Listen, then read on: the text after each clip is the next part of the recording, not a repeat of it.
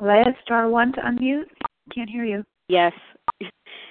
Okay, good morning and welcome to a special edition of A Vision for You. Today is Sunday, August 30th, 2015. My name is Leah and I'm your moderator. The share ID for Friday, August 28th is 7955. That's 7955. This morning, A Vision for You presents ideas, emotions, and attitudes. How do I discard the old ones, and where do I get new ones? The Big Book teaches that to get over drinking will require a transformation of thought and attitude. We know all action is born in thought. Our restless, irritable, and discontented thinking drove us to the action of compulsive overeating. The program of recovery transforms our thoughts and gives us a way to live where our minds don't lock on that sense of ease and comfort that comes at once by taking that first bite. The 12 steps as outlined in the Big Book, represent a process of spiritual awakening, a personality change sufficient to bring about recovery. The real advantage of these steps is that they are a specific, proven method for producing a transformation, a change in the way we think, feel, and behave. Ideas, emotions, and attitudes, which were once the guiding forces of our lives, are cast to one side, and a completely new set of conceptions, ideas, and attitudes begin to dominate us. The results are disproportionate to our efforts. We are rocketed into a fourth dimension, beyond the physical, into a spiritual way of life. And as a result, a new world comes into view. Joining us this morning is Esther C., a recovered compulsive overeater from Toronto, Canada. Esther is dedicated to carrying this message of recovery, and she's here to share her experience, strength, and hope with us today. Welcome, Esther. Good morning, Leah. Thank you. Thank you so much, and good morning, my fellows. Um, my name is Esther C., and I'm a recovered compulsive overeater from Canada just a bit congested today, so I appreciate in advance putting up with all the coughs and etc. Anyway, so I'm a recovered compulsive overeater. What did I recover from? The big book says a seemingly hopeless state of mind and body. And this is the very first line of the first edition. So how did I recover and how do I stay recovered? That's something that I wanted to share with you today. One of the things that I always appreciate about a Vision for You special editions is the variety of voices that we get to hear on the line. There's the newly recovered, the recovered a couple years, recovered decades, and I always found that there is something to learn from everybody's experience, even the ones who've just recovered. So I'll talk a little bit about about my experience with you today, and I hope that some of you will relate to some of it, and maybe it'll be helpful even to those who haven't yet recovered. I've been a compulsive overeater for my entire life until I recovered, I don't remember a time when I wasn't either running towards the food or running away from the food. Food was constantly on my mind, and if it wasn't on my mind, it was in my mouth. If I was eating, I wished I wasn't eating, and if I was wasn't eating, I wished that I could be eating. And this is how I live, lived for nearly the first 40 years of my life. And as the d- disease progressed into my 20s, 30s, and beyond, more and more parts of my life were affected by my eating and or, or affected by the desire to eat. There wasn't a single part of my living that remained unaffected by my disease. The paragraph on page 52 in the big book that we call that we that are known as the bedevilments really describes my life very well. So what I've done is I'm going to read that paragraph, but instead of we, I'm going to change it to I. I was having trouble with personal relationships. Check. I couldn't control my emotional nature. Check. I was a prey to misery and depression. Check. I couldn't make a living. Check. I had a feeling of uselessness. Check. I was full of fear. Check. I was unhappy. Yep. Check. And I couldn't seem to be a real help to other people. Check, check, check. And I would also add to that list that my body wasn't able to take all that extra weight and I had numerous health problems. So I didn't see a way out of this prison And really, I despaired of ever having a normal life. I tried everything and anything out there. Now, on the one hand, I couldn't believe that I would have to spend the rest of my life this way. On the other hand, I thought it would it's going to take nothing short of a miracle to change me and to change my life. So today I want to tell you about that miracle because the fact that food is no longer on my mind and and, and that thoughts of eating and dieting are not chirping in my ear all day like the way they used to, that's the greatest miracle that I've experienced. The miracle isn't that I you know released 120 pounds and that my you know my body feels good this way. I could have done that on a diet program. The real miracle is that food is not on my mind. About eight years ago, I came to the rooms of Overeaters Anonymous, and for the first three years or so, my focus was mostly on abstinence and the tools because that was really the type of fellowship that I found originally when I came into OA. And I would say that the first three years were were exciting and happy in a way, right? Because I was mostly abstinent, and I lost at that time most of my excess weight, about 120 pounds and I had a lot of new friends who were just like me. They understood, you know, you all understood my struggles with food, and there was plenty of love to go around, lots of camaraderie. Um, I didn't feel so unique in my disease because in the outside world, I was I felt always the odd man out. I was almost always the fattest in the room, but in a way, we were all gluttons, so at least I wasn't alone. But the excitement of new friends and new clothes and a new body, once they wore off, like that all, all that excitement i was basically left with me which was the same me i mean maybe a slimmer me and maybe a little bit smarter me maybe a me that was more knowledgeable about compulsive overeating but basically the same me and the me that had the this me that I was left with was the same me that had great big plans about how I was going to make my mark in the world. This was the me that wants to run the show. This is the me that's so good at managing my life and, of course, everybody else's the me that was sure that, in the words of the big book, I could wrest satisfaction and happiness out of life if only I managed well. So I was still there, you know, just stand back, folks. Esther's here, and just you wait and see. And if you're not lucky enough to experience her firsthand, well, you'll probably read about it in the paper. So, you know, even just, I don't know how I lived in that mindset for so many years, for decades, because even just talking about it is tiring. So same old, same old. So now what? I mean, I wasn't really impressed by what I saw around me. I saw a lot of absent people, or who who were not necessarily happy or serene. I mean, there were people who weren't abstinent, but I, you know, the times where I were was abstinent, and those around me who were abstinent as well, they just didn't seem settled.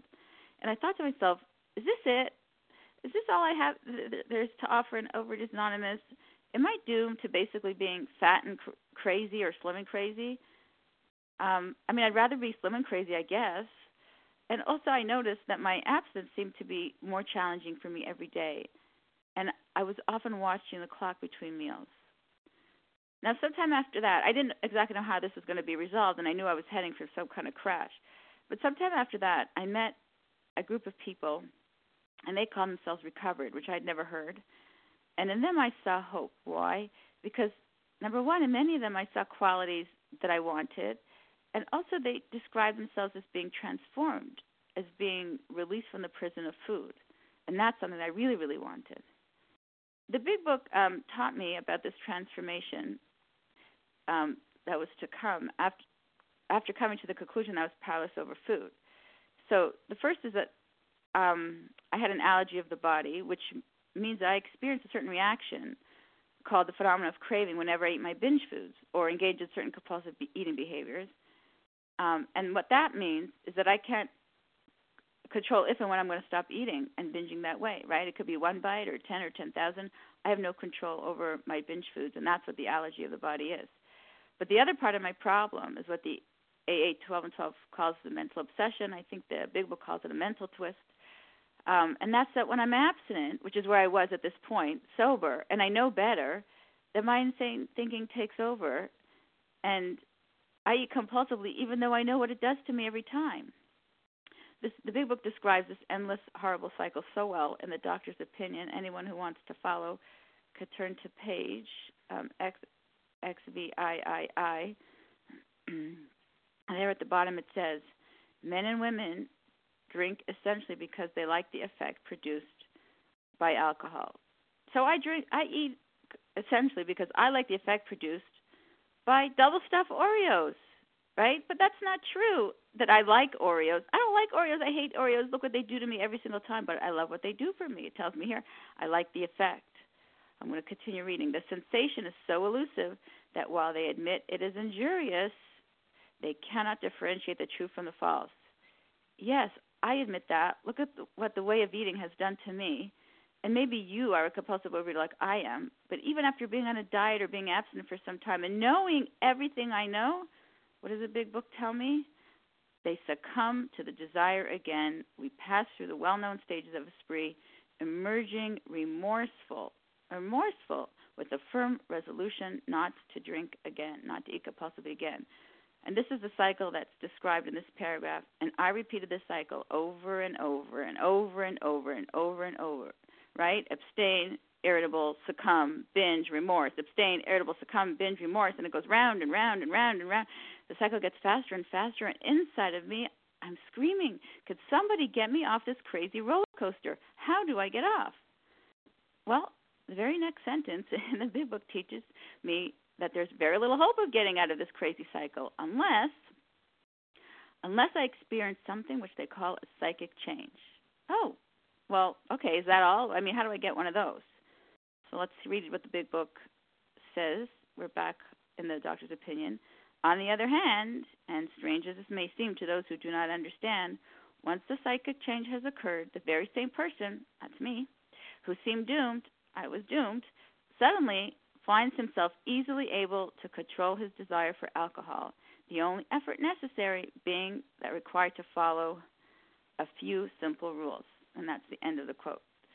So that's how I break the cycle of disease, and that's how I recover by following a few simple rules, which we refer to today as the 12 steps of recovery.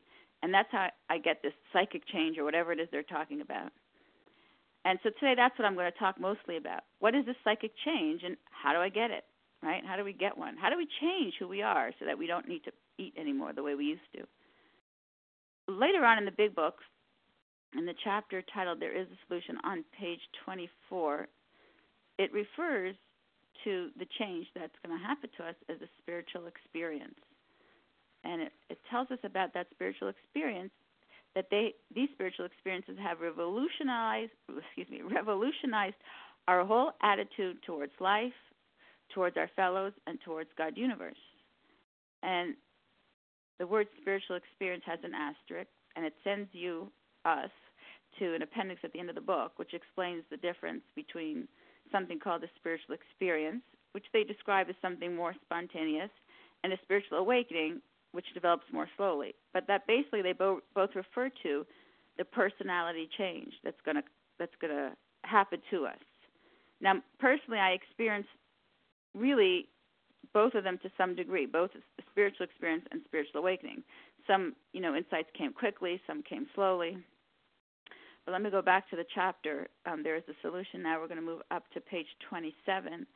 There we find a conversation between Dr. Jung and a hopeless alcoholic.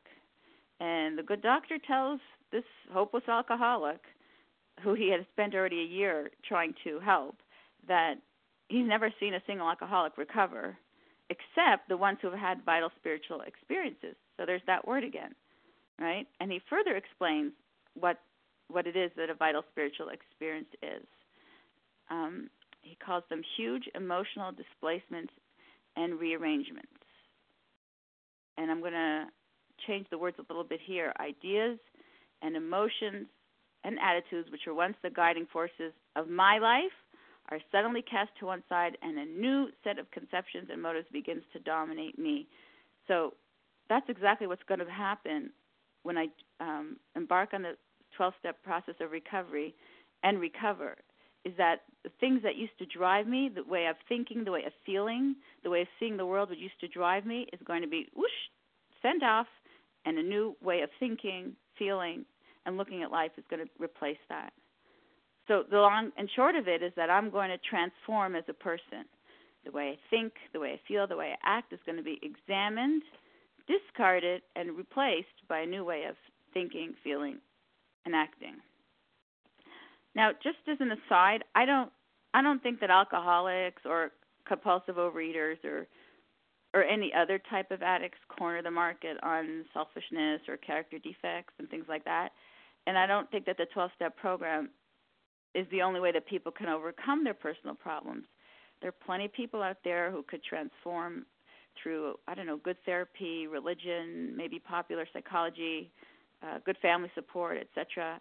And God bless them. But that's not my story. It's certainly not my experience, and it's not the collective experience of the recovered compulsive overeaters, right? I mean, if all that stuff had worked, we wouldn't be here today. We wouldn't be on the line together. So what I I basically leave all that stuff out, all those ideas I may have learned, all that other outside issues. Um, I may have learned them wherever I learned them, but when I share my story, I don't talk about them because in any event, it didn't work for me. So what's the point of bringing them in? And that's not why we're here together. We're not here to talk about what worked for us out there. We're here. We're here to share the message of what the program of recovery has to offer and what you can expect as well. Um, so the first realization that I had, or that I was taught as I was reading the Big Book, was that I was self-centered to the utmost, and that I was trying to run my life according to my little plans and designs page 60 to 63 in the big book really got me thinking. On the one hand, I believed in God, but on the other hand, I was trying to run the show, right? To play all the parts so that life would be just so. And I never really thought of myself as self-centered because I I know that I was always trying to help people, but it was really a small part of the big picture, which was how my life should be, you know, the life according to Esther. I mean, you'd think that if I believed in all powerful God, I would believe that that God could do a better job of running the world than little old me. But of course, none of that ever occurred to me until I read the big book and specifically those pages. So at the third step turning point, I had to make a decision, and that decision was to turn my will and my life over to the care of higher power. So whatever I've got, God, I'm going to use to serve you now. I work for you now. You know, this is the attitude I took towards my higher power you're my father, so I believe that you're benevolent, but you're also my king. So I can expect to serve you and others, and it's not necessarily going to be an easy ride or the way I, you know, think it's going to be. But at least now I'm going to have access to a power which will solve my problem. Not my higher power doesn't help solve my problem. My higher power solves my problem. And what's my problem again? That I can't stay stopped, right? I can't keep the food down once I put it down. So, having made that decision, I needed to take action and I needed to remove what was blocking me from my higher power, specifically me, right, myself, in all its manifestations like fear, resentments, etc. So, the first revelation that I had was um, in doing the when I was doing the fourth step. Hang on one sec. I'm just going to take a sip here. Um, when I got to the fourth step, doing column four, you know, before I even mention that, I would say that the first the first re- revelation I had was even listing my resentments. I had so many resentments. I must have had like 120 or so resentments. I didn't even realize what an angry person I was about so many things and and how angry I was at at everybody and everything and about all life circumstances. I didn't realize that until I was actually told to list my resentments. I would have told you, no, I'm not an angry person. Anyway, so back to what I was saying. When I did my the fourth column of the um, you know, resentment inventory, I was struck by how destructive some of my thinking was. Now, for those of you who've done the steps, you'll know what I'm talking about, and you wouldn't need an explanation, but it's possible that there are some of you on the line this morning who are absolutely brand new and never heard of the steps.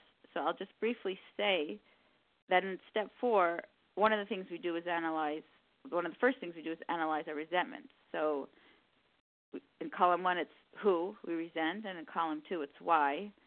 Column three is, you know, which instinct it affects, and in column four, I'll, which I'm getting to, and you can have a look at this if you want in greater detail on page 65. Um, column four, you know, which is today in the resentment, as opposed to, you know, the scenario when it happened years ago. I, but today I ask myself where I had been selfish, self-seeking, dishonest, and afraid. So column four is where I look at my part in the resentment today. So I remember when one of the questions I had to ask myself was where have I been dishonest? So aside from, you know, the plain meaning of that question, which is whether or not I actually told a lie, I was taught to ask myself, what are the lies I tell myself that keep me in the resentment? Meaning, what are the things, um, again, the ideas or the way of seeing life that I tell myself that keep me angry about the situation?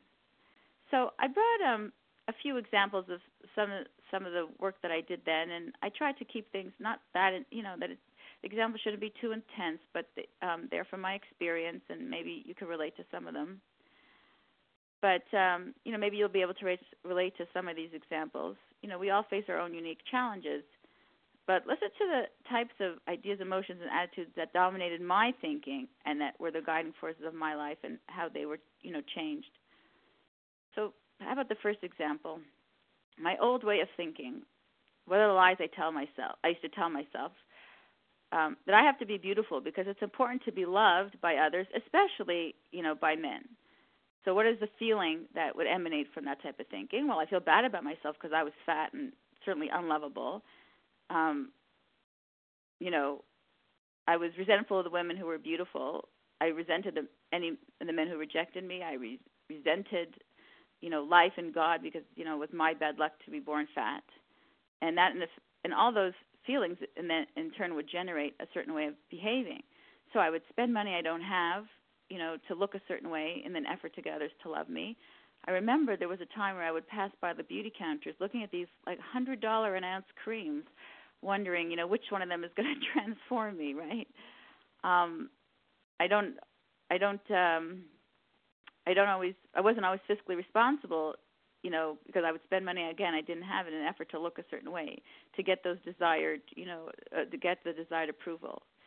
I remember not being nice to everybody, especially the ones I, the women I was jealous of, and also I would act or dress in ways that weren't consistent with my deepest values. Again, in an effort to garner attention, right, and to be loved. So now I have the opportunity to to examine this idea, to discard it, and to put in a new one. So what's my new uh, new idea? That I have intrinsic value, which is not based on how I look. That my security comes from my hopefully growing relationship with higher power, and that I'm here to serve higher power in others. So that idea now breeds a new type of feeling, which is the first is that I like myself as I am.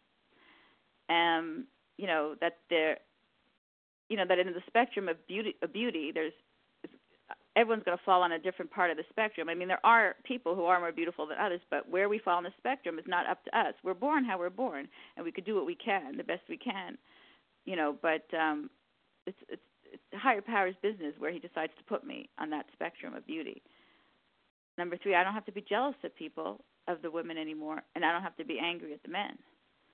And the new way of of behaving, you know, that comes from this new way of feeling, is that you are not my enemy, right? I could be myself. I could be fiscally responsible, and you know, when we groom ourselves, when I groom myself in the morning, it could be with a thought in mind that I'm God's ambassador. I'm the, a big book ambassador, and I can I can set out to look um, to look well and becoming, and with you know as like a dignified human being without lowering myself. You know, again, only in order to garner approval.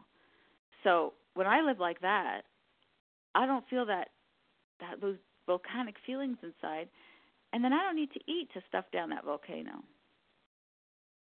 So I'm going to move on to the next um, idea that I wanted to talk about today. Another challenge that I had. And the old idea that I used to have was about kids. Maybe some of you have families there. And the old idea was that children, you know, you know, of all ages, are supposed to bring you oodles and oodles of pride, comfort, especially in the later years, and that raising children should be, you know, simple and straightforward, right? Um, it should be simple and straightforward to raise children to adulthood and beyond. Now, I'm sure if you were all unmuted, I'd hear a lot of you laughing away there because it's clear that that's not true. but because I had this idea somehow, it again the feelings that were generated. I was I was angry at the kids because mostly they didn't do what I wanted them to do. I resented them as an intrusion in my otherwise peaceful life. And number three, I was jealous of other people when I saw their children having or doing or being successful where my kids were not.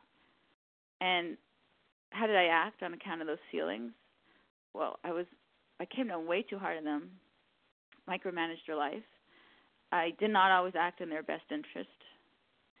Um, you know, even in ed- educating them, and I became. And sometimes I even became permissive when it was too much of a hassle to set limits. So today I have a new idea, right? And that is that the gift of children is is not something I I have or do to adorn myself or to round off my life, like you know, house in the suburbs, dog, kids. It's just I believe that it's a stewardship. It's a gift from God. It's a stewardship. It's sort of a, a way for God to say to me, "I'm giving you these this life so that you could raise it and and and you know and and bring this person also to to be a you know higher powers humble servant." And the other idea is that parenting um, other new idea that I had is that parenting is a challenging job. It's probably one of the only or most probably the only job that challenges a person beyond their ego limitations. I mean, I don't I can't think of anything else that pushes us to our limits the way parenting does. I mean, look around you. People aren't having 10 kids, right? They're having two cuz it's it's just hard. So this is this is something that I had to remind myself that the parenting is challenging and it, and it's not it's not for people who want to live comfortably and it's not for people who just want to take take take like I did so once I understood these truths, right, this new way of thinking, number one, I didn't take their stuff personally because it's not about me. It's about doing the right thing. Number two, I could love them with their limitations, and this in turn affected the way I act, acted. Um, everything changed in the house in terms of you know, you know the way I talk to them, the decibel level of my talking to them, and it also means that I don't have to abdicate authority, but I could be loving in the process of, you know, uh, of of raising them. And the best thing of all, of course, is now that life's gotten more serene and peaceful on account of my new ideas, I don't have this volcano rising up in me, which needs to be pushed down with, you know, uh, you know, a huge bag of chips, right? I don't have to eat anymore. So I'll give you one more example, and this one is sort of a because because of time, I this is more of a conglomerate of different ideas that I put together for time considerations. But also, you know, I don't want to bore you with all the little details of my life. But one one of the old ideas, or one of the sort of groups of old ideas that I had, is that you know I was put here to get the most out of life, to conquer the world, to make my mark, to be specially distinguished among my fellows, and this is why I was here, and, and this would make me happy. So if that's how I'm thinking, right? So what's going to happen when I don't get my way? I'm going to remember my feelings. I'm going to be resentful when anything gets in the way of my big plans. And there are thousands of things that can get in the way, right? Illness, people, life circumstance.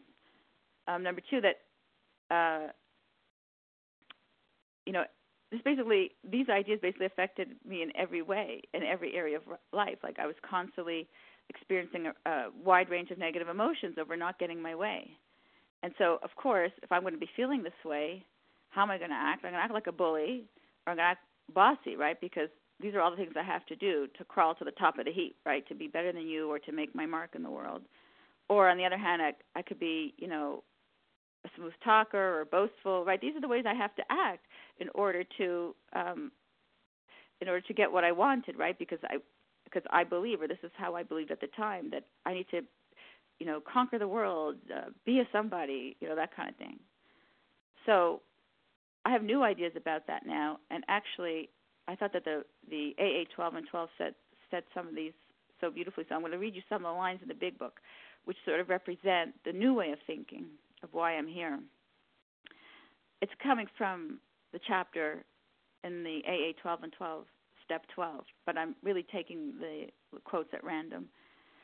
Uh, here's one. We have learned that the satisfaction of instincts cannot be the sole end aim. Excuse me. We have learned that the satisfaction of instincts cannot be the sole end aim and aim of our lives.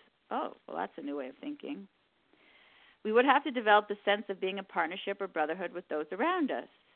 Give constantly of ourselves without demands for repayment. Well, that's completely opposite of what I thought what else here? Here, the best possible source of emotional stability to be God Himself. What?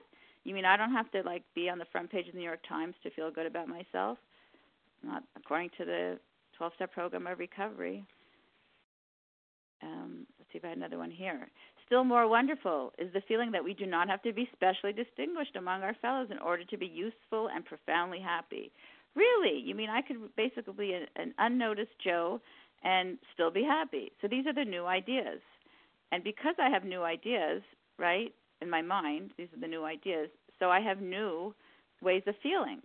And I, I think that, again, that the AA 1212 here has a, a beautiful way to describe the new feelings and attitudes now that I have these were, here I'll read one of them. These were new attitudes that finally brought many of us inner strength and peace that could not be deeply shaken by the shortcomings of others or by any calamity not of our own making. So this is a new way of feeling. Um, the certainty that we're no longer isolated and alone in self-constructed prisons. So this is a new way of feeling as well, right? I don't have to be boss you to get my way. I don't have to be a smooth talker to get my way. I don't have to be boastful to get to the top of the heap.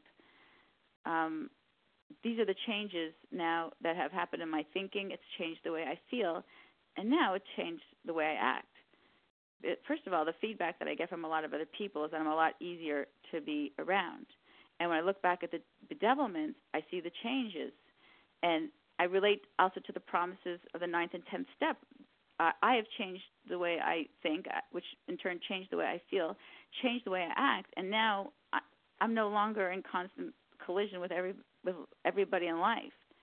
So a lot of the promises in the ninth and tenth step have, have started to come true. But the most important thing is again that that volcano is not rising in me, that volcano of emotions, and I don't need to eat to push it down. And there were lots of other um, faulty ideas that I had quickly I would go let me just mention a few of them. The idea that I'm a victim or that more money will make me happier or that I need to be busy with myself and you know taking my emotional temperature every hour to be self-fulfilled um, or that an easy life is somehow a better life or that I got to grab because it's not enough. Uh, another idea I also had was that I need validation. I got to get feedback from people. I got to know you like me, you don't like me, who likes me, who doesn't like me. And you know this list goes on and on. And to tell you the truth, that many of these old ideas, these old ways of thinking, really only surfaced in as I did the resentments and fears long after I recovered. Like not all of these ideas were were present in my you know my first go through the fourth step. You know, I'm constantly picking out these old destructive and useless ways of thinking, the same way you'd pick out lice from a head of hair, right? You check the hair, you notice the bug, and you slowly pick it out.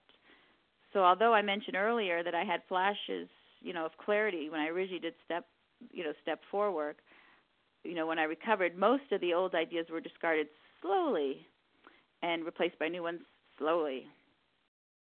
Um, this thought brings me to step 10.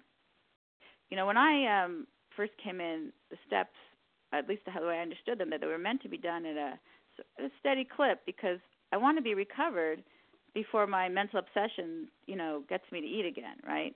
I need to stay sober through step 9, otherwise I'll never get recovered. But but beyond step 9 and beyond being recovered, there's a long road ahead. I mean, it is a, the road of happy destiny, but the big book tells us that we do trudge it. It's kind of like a person who comes into the hospital with a heart attack, right? The orderlies come, the doctors, the nurses, they got your oxygen mask on you and they stick things on your chest and they've got you hooked up to all these you know machines. They stabilize you and you recover. But it isn't the end. It's really the beginning. I mean you've got a long way to hale and, and hearty living you know beyond that emergency room visit for your heart attack. So that's how i see myself now. I've recovered. I'm stable. But now it's time to grow and to move forward. So on page 85 the big book tells me that i need to continue to watch for these resentments and fears right essentially a 10th step is 4 through 9, and it's what I do to stay unblocked from my higher power. Now, why do I need to be unblocked from my higher power? Because higher power's power is going to solve my problem, so I've got to be unblocked. It doesn't matter if there are 10 ambulances parked at the end of your street. If your road is blocked, you will die because it can't get to you. So the same thing with me. My higher power could be all powerful. He could split seas. But if I'm blocked, then I've got none of that power and if I don't have that power, I eat. And for me, to eat is to die. To eat compulsively is to die. So I've always been a little surprised that there are people who see resentments as either, you know, 10 step work as either um, optional or intrusive or somehow bad. Uh, it's like breathing. You know, you don't see people complaining about breathing every day, in and out and in and out all day, because we know that without the breathing, we wouldn't live, right? So I remember at the very beginning when I just recovered and got into the habit of doing my 10 step, I wasn't always aware of the feelings that came up because remember, I was constantly medicating myself with food and, you know, and other distractions. So sometimes the resentments and fears would pile up and and they would seem overwhelming. So the one thing I did in early recovery was I used to set my alarm to go off. I think it was every hour or two, and and it would ring. And no matter where I was, I'd sort of stop my mind for a second. I'd say, "Okay, where are you, Esther? Are you worried about something? Are you annoyed at somebody? You know, what's happening?" And if there was, if I was experiencing any any sensation other than inner peace, then I know that there was something that needed to be cleaned up.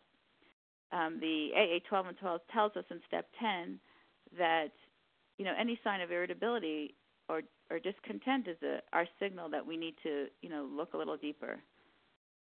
Excuse me one sec. You know this 10 step, this process of self-examination, is not a pain in the neck. It's actually our greatest gift because what it does is it allows it allows me to see where I'm blocked.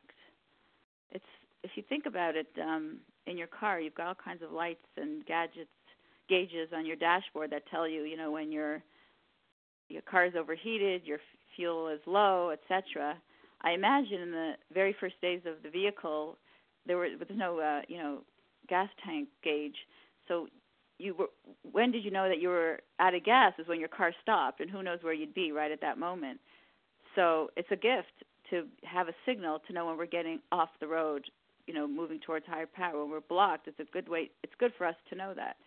It's the same thing like uh, if you think about a cancer right? Those cancers that really strike terror in most of us are the ones that don't have any symptoms until you're you know you're much further along. The ones where the symptoms come up earlier are the most curable ones because we could catch you know the cancer and we and hopefully eradicate it while you know while before it gets you know to a serious level. But the ones which are asymptomatic until the you know disease gets serious are the ones that are really the most uh, scary and I think the least treatable. So, so the resentments and fears, etc. Um, those they show me where I'm off. I mean, what would happen if I ignored the signal and and things would start to build up? You know what would happen? I'd be blocked, and if I'm blocked, I eat, and if I eat, I die. If I eat compulsively, I die.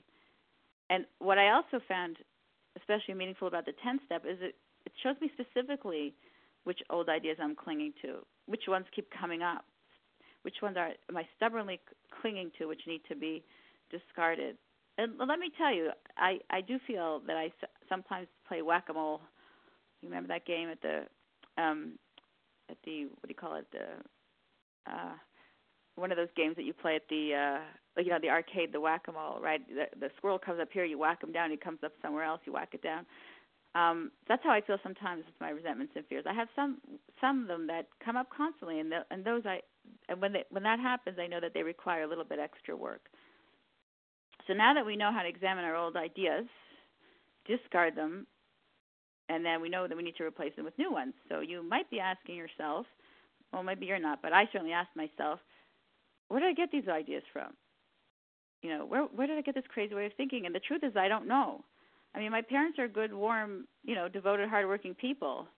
I know that I was a very sensitive child, and I I noticed a lot, and I stimulated a lot, and I watched a lot of TV, maybe too much TV. I guess that was one way to get down a whole box of fruity pebbles, right? A few sitcoms, and you know, and then I'd be at the end of the box.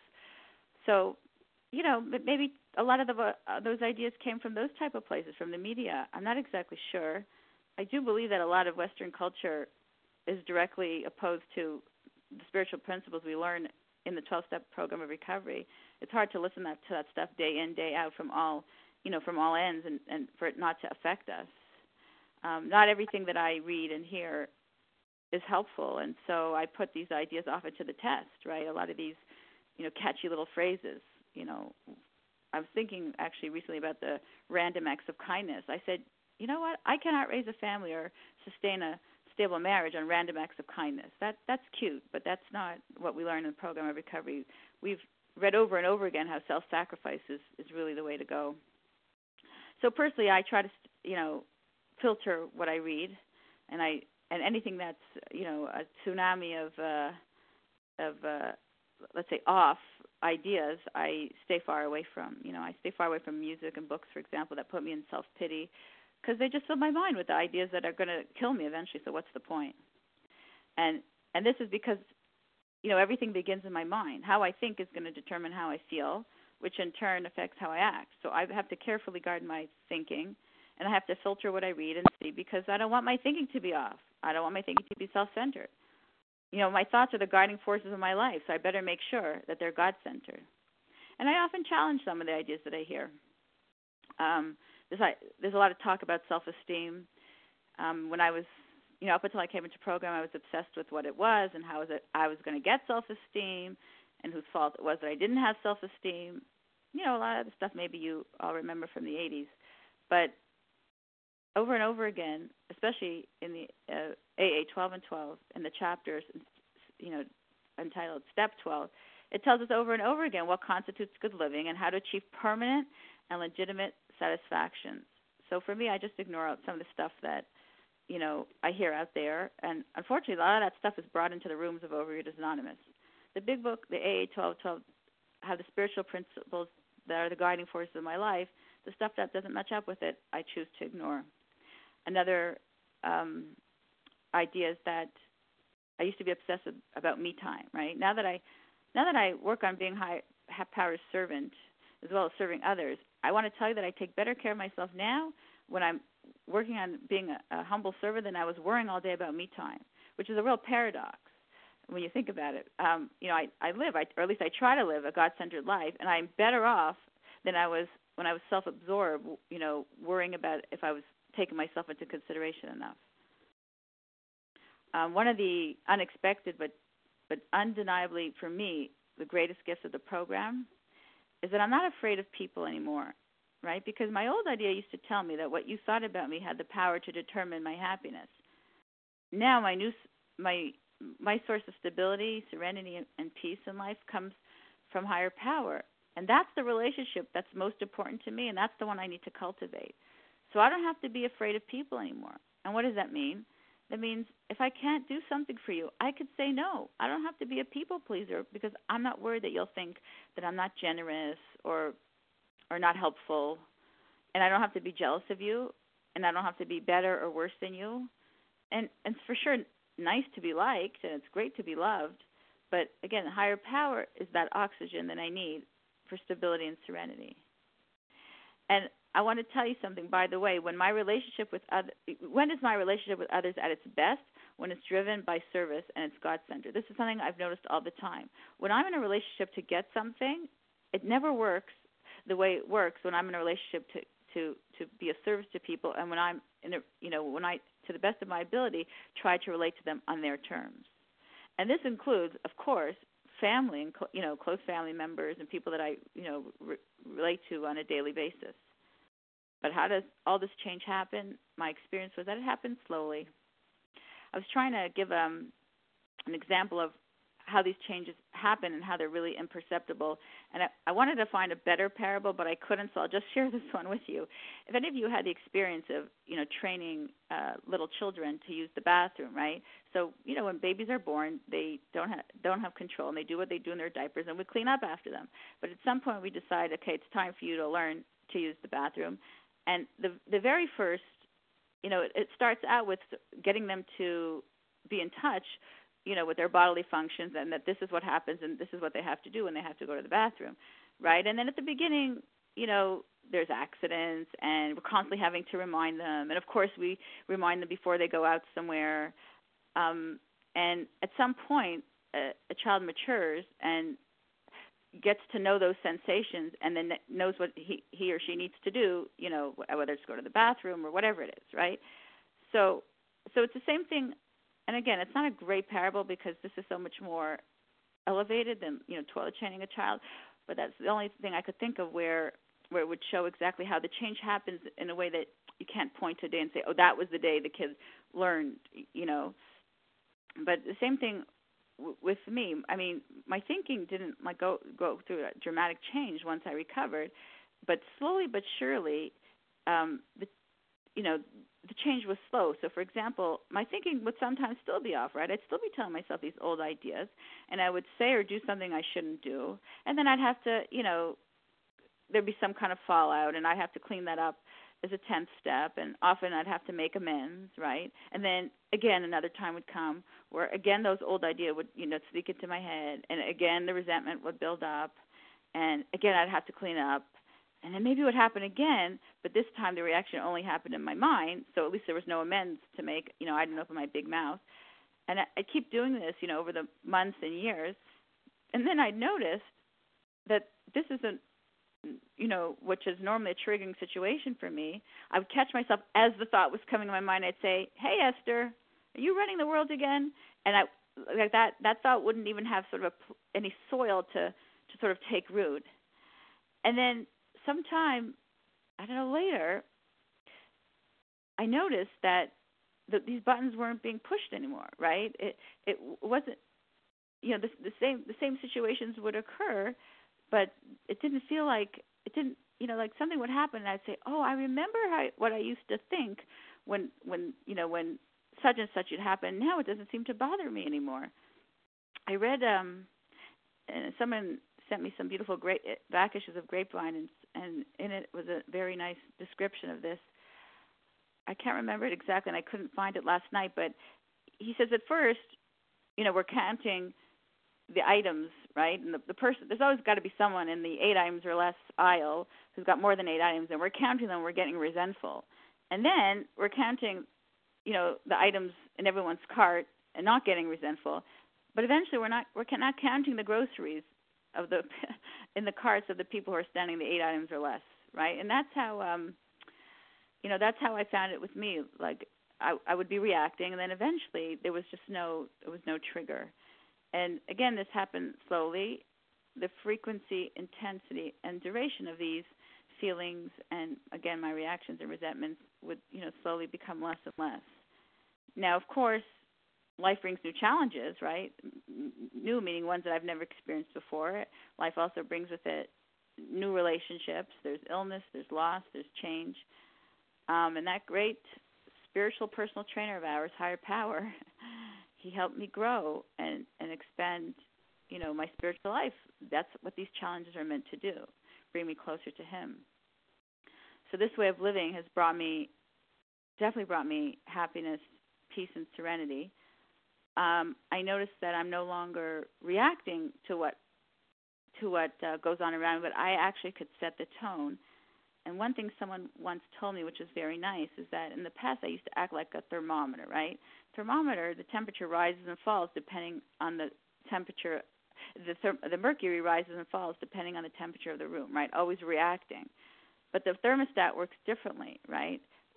Um, the thermostat uh, you know, no sooner does a room become cold, so the thermostat sends a message to the furnace, send more heat. When the room is too warm, it sends the message, you know, enough, stop for a while. So I get to be like a thermostat today, where where I can actually establish the the tone for others. I can establish, you know, the norms for for our surroundings. I could be at work or I could be a family, and instead of just reacting to what, what's going on around me, I can sort of create a certain atmosphere, right? A certain balance that makes everybody feel good and and this is this is the the, the promise of living in a 12 step way and i have to tell you that every promise in the big book to some degree has come true for me of course if i'm living peacefully i don't need to feel the need to eat. But it's more than that because you know back in my compulsive eating days i even ate on you know quote unquote good days. So the fact that i live peacefully is one of the reasons why i don't eat compulsively. But the real miracle of the program of recovery is is the part that I can't explain, right? This is where I say that I just did my little bit, you know, and the and the 12 step, you know, what I need to do in my program of recovery doesn't feel all that burdensome.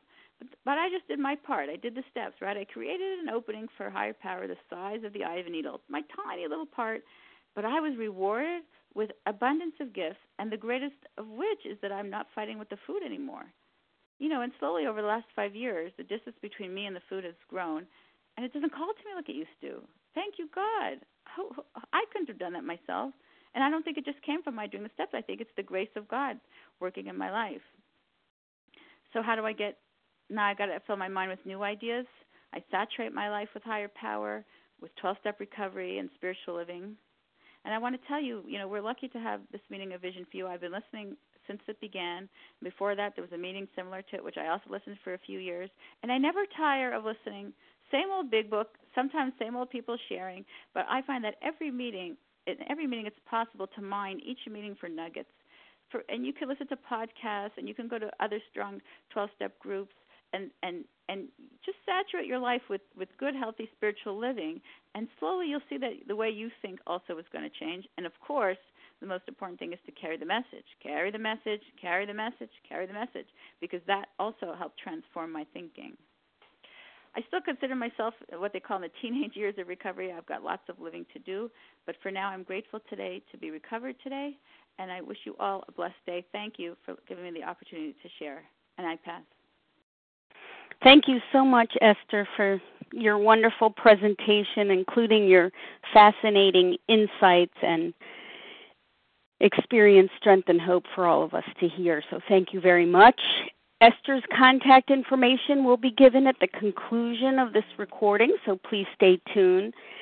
And yes, we will proceed with question and answer period. However, to, due to previous technical difficulties, we're going to pause now for a brief commercial break and then we'll get back to the Q&A.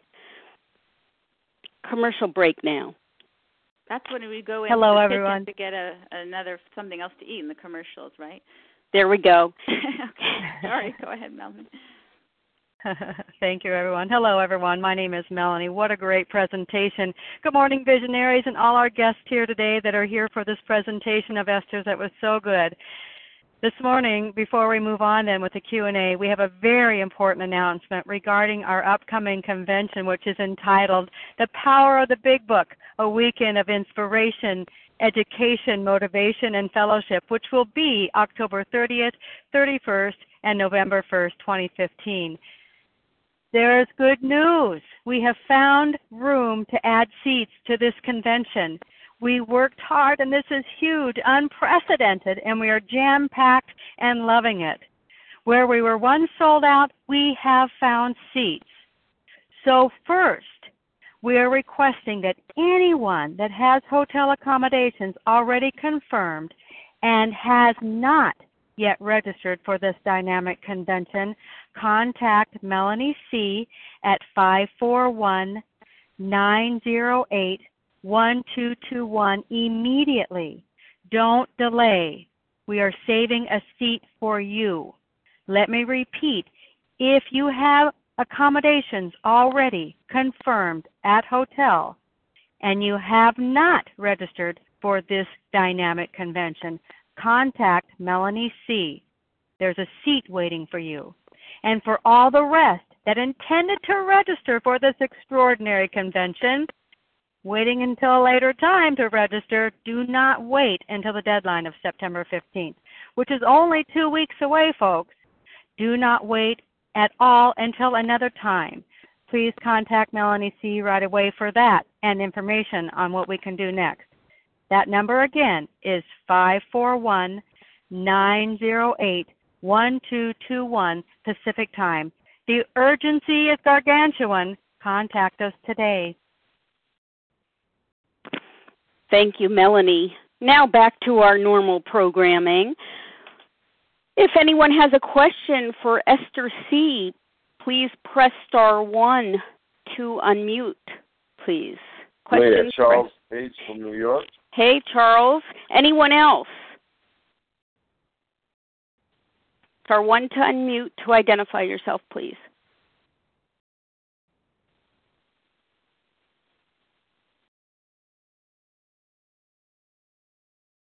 All right, let's break the ice with Charles. Go ahead. Glad for your service. And thank you, Esther C. Cooling on the other side of the pillow all the time. Love your love your presentation, love your spirituality. Um, my question to you is, um, when you're taking sponsees through the program of action in particular, um, steps four through nine, um, on the average, just trying to pick your brain, what is the time frame um, of in your experience, a willing sponsee that you know that's that's dialing in, that's not playing games, that's not procrastinating? What is the time frame, um, on average, that you take a, a willing sponsee that that that has made the decision through the program of action, and and what is your what is your your daily ten step? It's a two part. You know me, I'm complicated. What does your daily ten step um look like as far as like 84, 85, and 86? And I'm gonna I'm gonna shut up with that. That's a, that's enough for a Sunday morning. That's too much for a Sunday morning, but I know you can handle it. Thanks. Thanks for your question, Charles. So on to the first one. In terms of the time frame for someone who's willing, you know, between four and eight weeks, it really mostly depends on the time. Uh, I I usually make myself available, you know, four times a week to speak at you know up to an hour each time when someone's actively in the steps. And in that case, it could be done, you know, in as little as four weeks, but it also depends on their schedule. So that's really you know what it looks like but it i've done it in you know someone was off for winter vacation it was a teacher. She had a winter holiday and we did the steps in about two weeks. She was willing to work a couple hours a day. I set aside my you know my schedule for that as well. So that's what it usually looks like. But like i think eight weeks is like a sort of the outer edge. It's usually more around six weeks. Now your second question was about my daily 10th step and i guess 11th because you mentioned all those pages in the big book so I wake up in the morning and I do some personal private meditation as soon as I wake up. Um, and for about, I would say, maybe five to ten minutes. And then I have a little piece of paper which is basically a, just a reprodu- reproduces the, you know, those paragraphs in the big book that start uh, upon arising. Let me just open it here in the big book. And then I read through that sometimes I read through you know to the end of the chapter and sometimes not, where it says on awakening, let us think. Um, that's till the end of the chapter, and then I get up and you know get myself ready for the, the day, and then at, at some point later I do about 10, 10 to 15 minutes of prayer, which is um, you know more religion based, not big book based. And during the day, whenever I'm feeling anything except serene, um, if something comes up, I usually I usually um, I I don't do it with writing anymore, but I usually run it through my head if it's a resentment or fear. And for me, it doesn't have to be like a full blown anger. It could be uh, annoyance, irritation, and the fear could manifest as worry or like overly concerned. Anything like that, I try to clean up.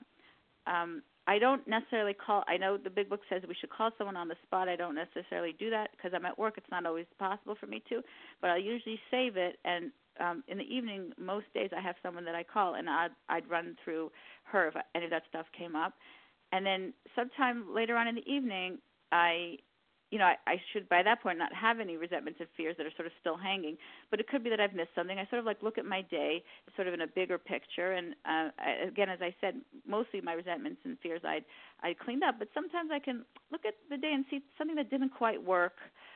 Um, I I just look at the day and say, you know, was there you know what went well today? What didn't go so well? What, you know what could i change? It doesn't always you know there's a way of sort of examining my day which in a way to like with a desire to enhance it which didn't necessarily come out as a resentment or fear. But i don't make i don't belabor it. It's maybe you know up to a ten minute thing at night because by then i'm pretty tired. I did hear on the line when someone said that she does this after supper because then she's a lot more alert than she is just before she falls asleep. So i do that as well so I could share it with a fellow in the evening, and then just before I go to sleep, I have you know a few few more prayers I say before I go to bed, and that's basically the long and short of it. So it doesn't come out to that much time in the day, but it but it sort of it spreads across the whole day, and that's that's it. Thank you, Charles, for your question. Who else has a question for Esther this morning?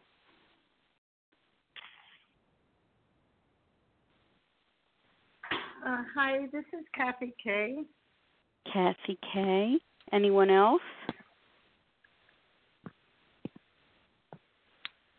Victoria. Julia? Victoria. Oh, I'm sorry, Victoria. That's okay. Anyone else?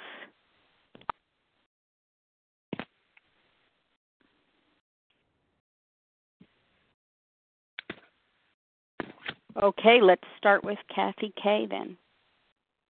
Uh, good morning, Leah and Esther. Good morning, and thank you so much. Uh, I really got a lot out of your share today, and I admire your program of recovery. I wonder if you could dig a little deeper into your experience with um, step six and seven, that is surrendering our character defects. Um, this is something that I continue to work on, and I really welcome any insight into how you do those in your life. Thank you. Um, you know, on account of step six and seven, thanks, Kathy K, for the question. There's not that much written about it, so when I did it with my when we were at that point with my sponsor, she didn't seem to belabor it either.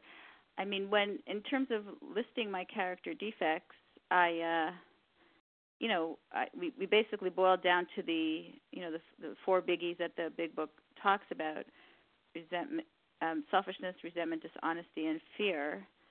Um, and then in, in steps seven, you know, I'm able to, you know, I just the just the seven step prayer basically, you know, answers that question. That is my intention. I say, God, I'm giving you all of me, right? And it says you're good and bad. Why am I giving my higher power the good stuff? Don't I want to keep the good stuff? Because because you know character traits are are sort of mixed. Some of them, some character traits work well for me, and sometimes not. But I don't know, so I give everything over to God, and I ask Him to remove the things that stand in the way of my usefulness to, you know, to Him and and my fellows. So during the day, let's say if a resentment comes up, um, let's say I would say more now. I've gravitate more now towards fears than resentments. It seems I've gone had gotten from being a very angry person to not being so angry. But now, as everyone around here gets older, or maybe I get older, um, you know, fear is more of an issue. So if I start to get into worry about uh, one of my children, for example, the adult children, and and so you know, I process that re- that fear, and then I come to to the point where I, you know, where I, I'm able to name it and say this is you know fear, and then I turn to higher power and I say, please remove this from me. You know, rem- re- take the good and the bad. Meaning, I want to be uh, um, sufficiently concerned, but not but not worry, worried. Um, so you take all of it, give me what I need, and then and re- and remove what's not helping me because I can't be useful to these to these children if I'm filled with fear, and I certainly can't be useful to you, God. So I don't. Um, more than that, I, I don't. I don't belabor it more than that, right? So, so this is example. Um, when they travel. When my children travel, um, I still have issues coming up, you know, that I worry about, especially when they drive and, you know, the winters as they drive upstate New York and through Canada. You know, um, um, they they can create fear or anxiety in me. So, so on the one hand, I want to be prudent, right, to say, you know, maybe you want to take this road because the you know the paths are clear. But on the other hand, I don't want to you know come down hard on them or to do what I once did, as I said to them, you can't visit me in the winter and they're laughing because they know that it's because i'm nervous and it's funny even to say it but but so so that so when i process that fear again i say god take take me take you know all of me and just you hold on to the things that I don't need that that that block me from you, that block me from a good relationship with these kids, and but give me what I need. I want to keep the part of me that's prudent. You know, there's nothing wrong with a mother saying, you know, I think that those roads are paved better than those roads, right? So that's um that's really my understanding of steps six and seven. I hope that helps. Thank you, Kathy. Thank you. Thank you. Thank you. Victoria, your turn. Good morning, fellows. Good morning, Esther. Thank you for your service. I have a I think I have a difficult question. I don't know if it's something that you can answer. Every time I read the big book, chapter 5, I'm always wondering if I'm one of those people who are constitutionally unfit because I I ask myself why do I keep procrastinating? I'm not a newcomer. I've just been listening to the telephone meetings as if one would be listening to the radio and I was surprised that I actually found that sentence that sticks in my craw. Rarely have we seen a person fail who has thoroughly followed our path. And I thought, oh, well, maybe I'm not too far gone. I figured out it's on page 58 of of the fourth edition. So I'm I'm wondering what your experience, strength, and hope is about that because I I'm fearful that I'm one of those people who cannot or will not completely give myself to this simple program because I think well if I was able to why would not why would I not have sought recovery in 2010 when I first started listening to the meetings? And that's just kind of uh, where I'm at. And thank you for your beautiful testimony. I pass. Hi Victoria. Um, that's actually a great question.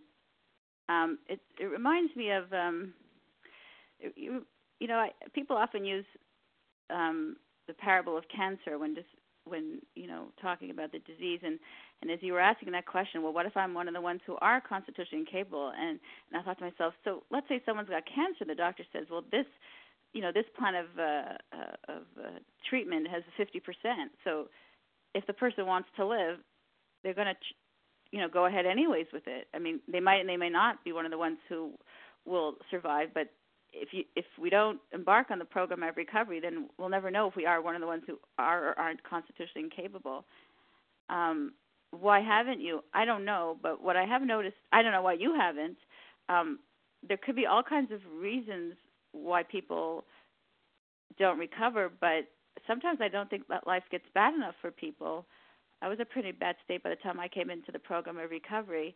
But if I were one of those people whose life wasn't bad enough and I was looking for, um, you know, sort of an, a, reason or an explanation for it, I might sort of latch on to that line in the big book that says, well, some people don't recover, they're constitution, they'll recover, they're constitutionally capable. Maybe I'm one of them. You know, pass the Doritos or whatever it is that you eat. I don't know. I couldn't tell you why you do what you do, but I, I'm only sharing with you some of the things I've seen in, in other people. Um, I I didn't, you know, when I was in doing the steps and recovering, I wasn't thinking if I was or wasn't constitutionally capable. I wasn't, you know, when I finished ninth step, I wasn't going, am I recovered? Am I not recovered? Like I just did what I had to do, and the the the outcomes that they promised, you know, came true, and I wasn't kind of taking, you know, stopping and looking around and assessing and you know i just did what i had to do because i was just desperate so i don't know if that's helpful but maybe some of those ideas will trigger something that will be helpful for you. Thank you victoria for your question. Anyone else with a question this morning for esther? Hi this is donna m. from wisconsin. Donna m. Anyone else?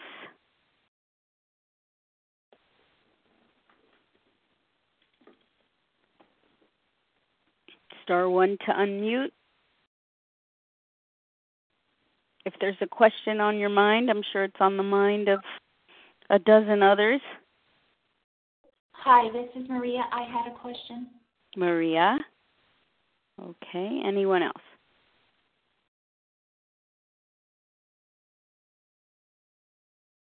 Donna M., you're up. Okay, thanks, Leah. Thanks a lot for your service. And Esther, thank you so much for your share this morning. I really appreciate your experience, strength, and hope. Um, okay, so I, I have a lot of hope. I'm on step nine and 10 in um, writing out my nine step letters. And one thing I notice is um, you address this a little bit with worry, and I'm just wondering what you can share about um, morbid self reflection. And I know, you know, the big book talks about, you know, like I see myself as a tornado roaring through the lives of others, and I'm very willing to make amends. Um, but I can't shake this like, wow, have I been selfish thought, you know, and um, and just wondering. I'm starting to look at. I wonder if that's false pride, that uh, yeah, I can't be the worst person on the planet, but I'm not the best person on the planet, and so I'm I'm wondering like just keep going to God and trust that this this feeling will go away as I move on. Um, it's just pretty pervasive, and I just I just don't seem to be able to shake it for any amount of time. So whatever you could share about that, that would be great. Thank you, Esther. Donna, are you referring to the feeling of knowing that you've sort of hurt people or done things that will have long term, you know, that, that well, maybe, just mm-hmm. that maybe can't I'm sorry, be fixed? No, I think everything can be repaired. I have a lot of hope. I'm I'm definitely on the road to being recovered. Um, but I just see how selfish I've been, how self-centered I've been, and um, and how ungrateful uh, that I've been with you know people in my life, people who've helped, my family, and so I'm I'm just kind of shocked how unaware. You know, when I was in the food, I, I just I think I, I guess that's what it is. It's it's a, a a shock at how I could you know, really be a tornado, just you know flying through lives of others and getting to the food. so um, you know, very grateful that I'm I'm abstinent, but um, just this feeling of of uh, you know having having looked at the past. I just want to not regret the past, I guess. So um, anyway. Um, you know, those thoughts, and I had many of those thoughts too, propelled me to do what I have to do on a daily basis. The greatest amends I could make to myself and the others that I hurt around me, excuse me, was to just live differently. So that put me in a, a place where I did everything I was supposed to do, whether it was in recovery or or carrying the message, sponsoring other people. And if that's the case, then you are um you know, then your uh you know, your goal is God centered. But if I don't know if if you want to get into remorse or self pity, on page 86, I'm happy to announce anyone to, to everyone here that I got a divorce. Who did I divorce? I divorced self pity, dishonest, and self seeking motives. The big book tells us that that road you know, a self pity always takes us back to ourselves, takes us away from higher power. We get blocked, and we already know what happens when we get blocked. We eat. So, again, you can um, use your memory of the way it used to be to make, you know, to keep to remind you what you need to do today.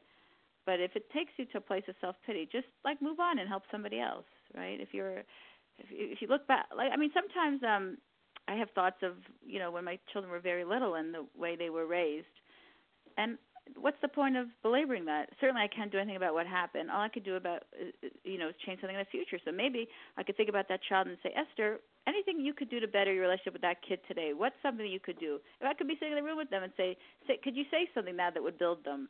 You know, you know, kind of as an amends for the, what you said to them ten years ago. So that is, is it's useful for you to serve God.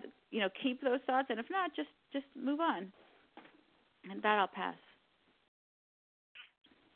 Thank, you, Donna. That's very helpful. Thanks, Donna, for the question. Maria, your turn.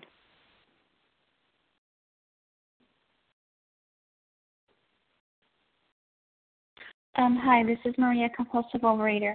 Um, my question was um, when you first started sharing, um, you read something um, off of a page.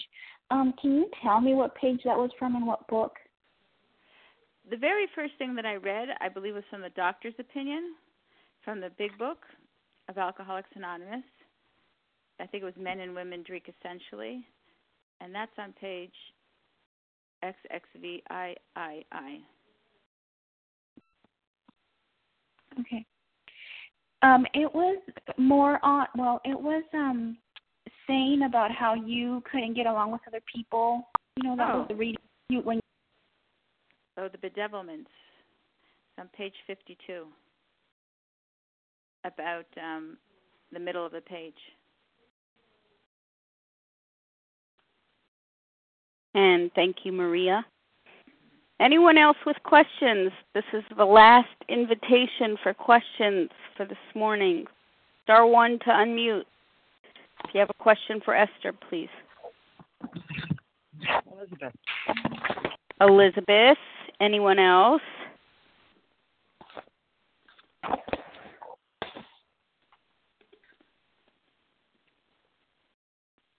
Going once. Twice. Carol G. Carol G. Going three times. Anyone else with questions?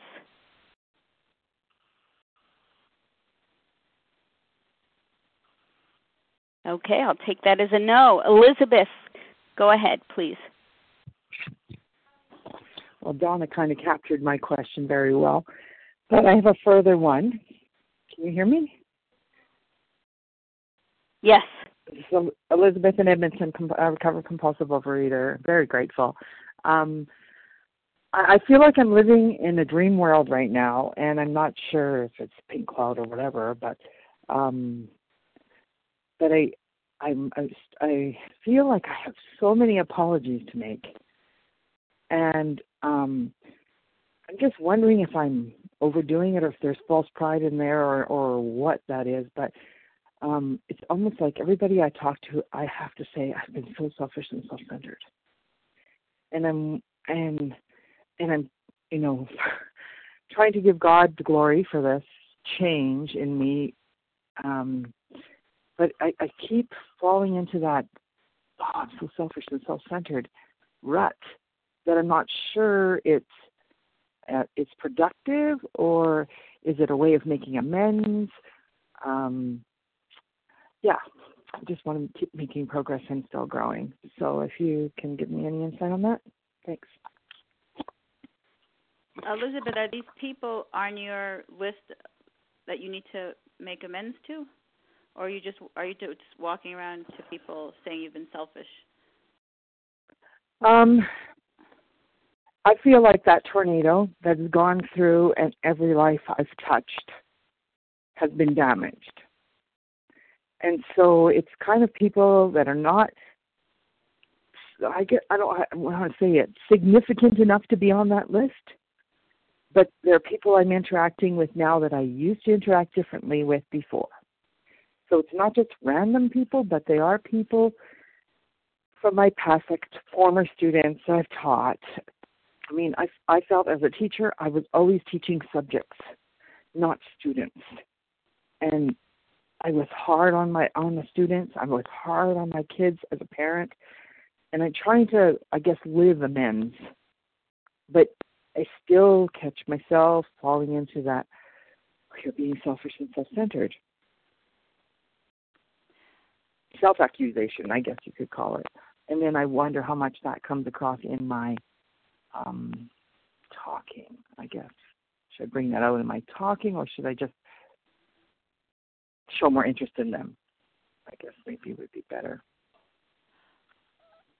You know, I I think with your sponsor, the discussion of whether they need an outright amends, that would probably be appropriate. But in terms of this idea, which I also have, where people who who are in contact with large groups of people and just generally were you know we were bad apples and it was clear that like you as you mentioned that it, um your selfishness had affected your teaching and so that's a, a lot of students every year. Um what i received from my sponsor what others around me was that the that good living and right living is really the best uh answer from here on. Like there's no there's no um there's no value to to um you know to running up to I didn't feel to running up to every person you know you know who I had interacted with who may or may not have you know, I used to teach also, you know, years back, and I, I don't know if I walked up to a kid who's today 30, who was then five, who probably didn't even remember my name, and said, "You know that I was your teacher and I was very selfish."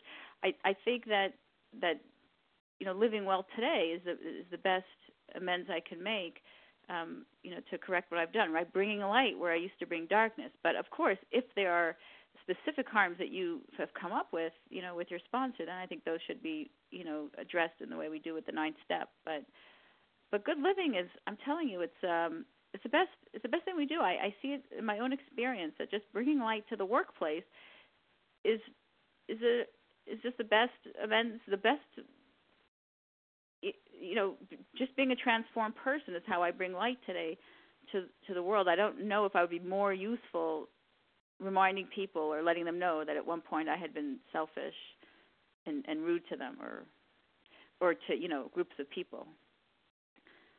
Um, that's my little contribution. I hope that's helpful. Thank you, Elizabeth, yes. for the question. And our last question this morning comes from Carol G.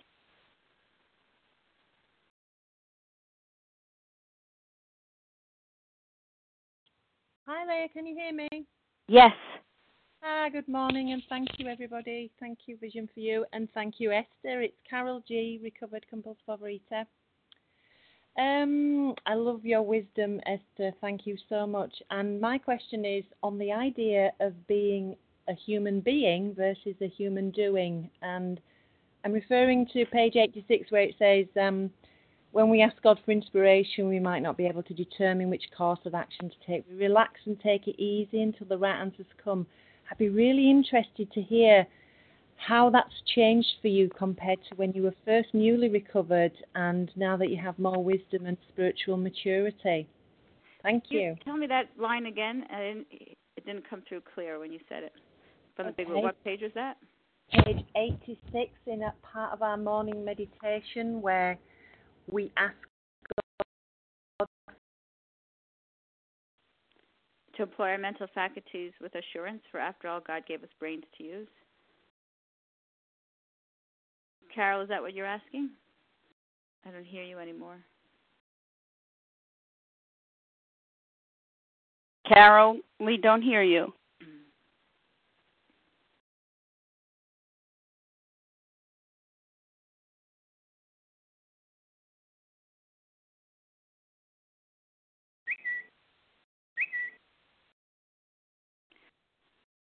I can address the question as I understood it was asked. Please go ahead, Esther. Yes, to expound yeah. on those ideas. Yeah, well, with your new wisdom and experience, yes. First of all, Carol, I don't have any of my own wisdom.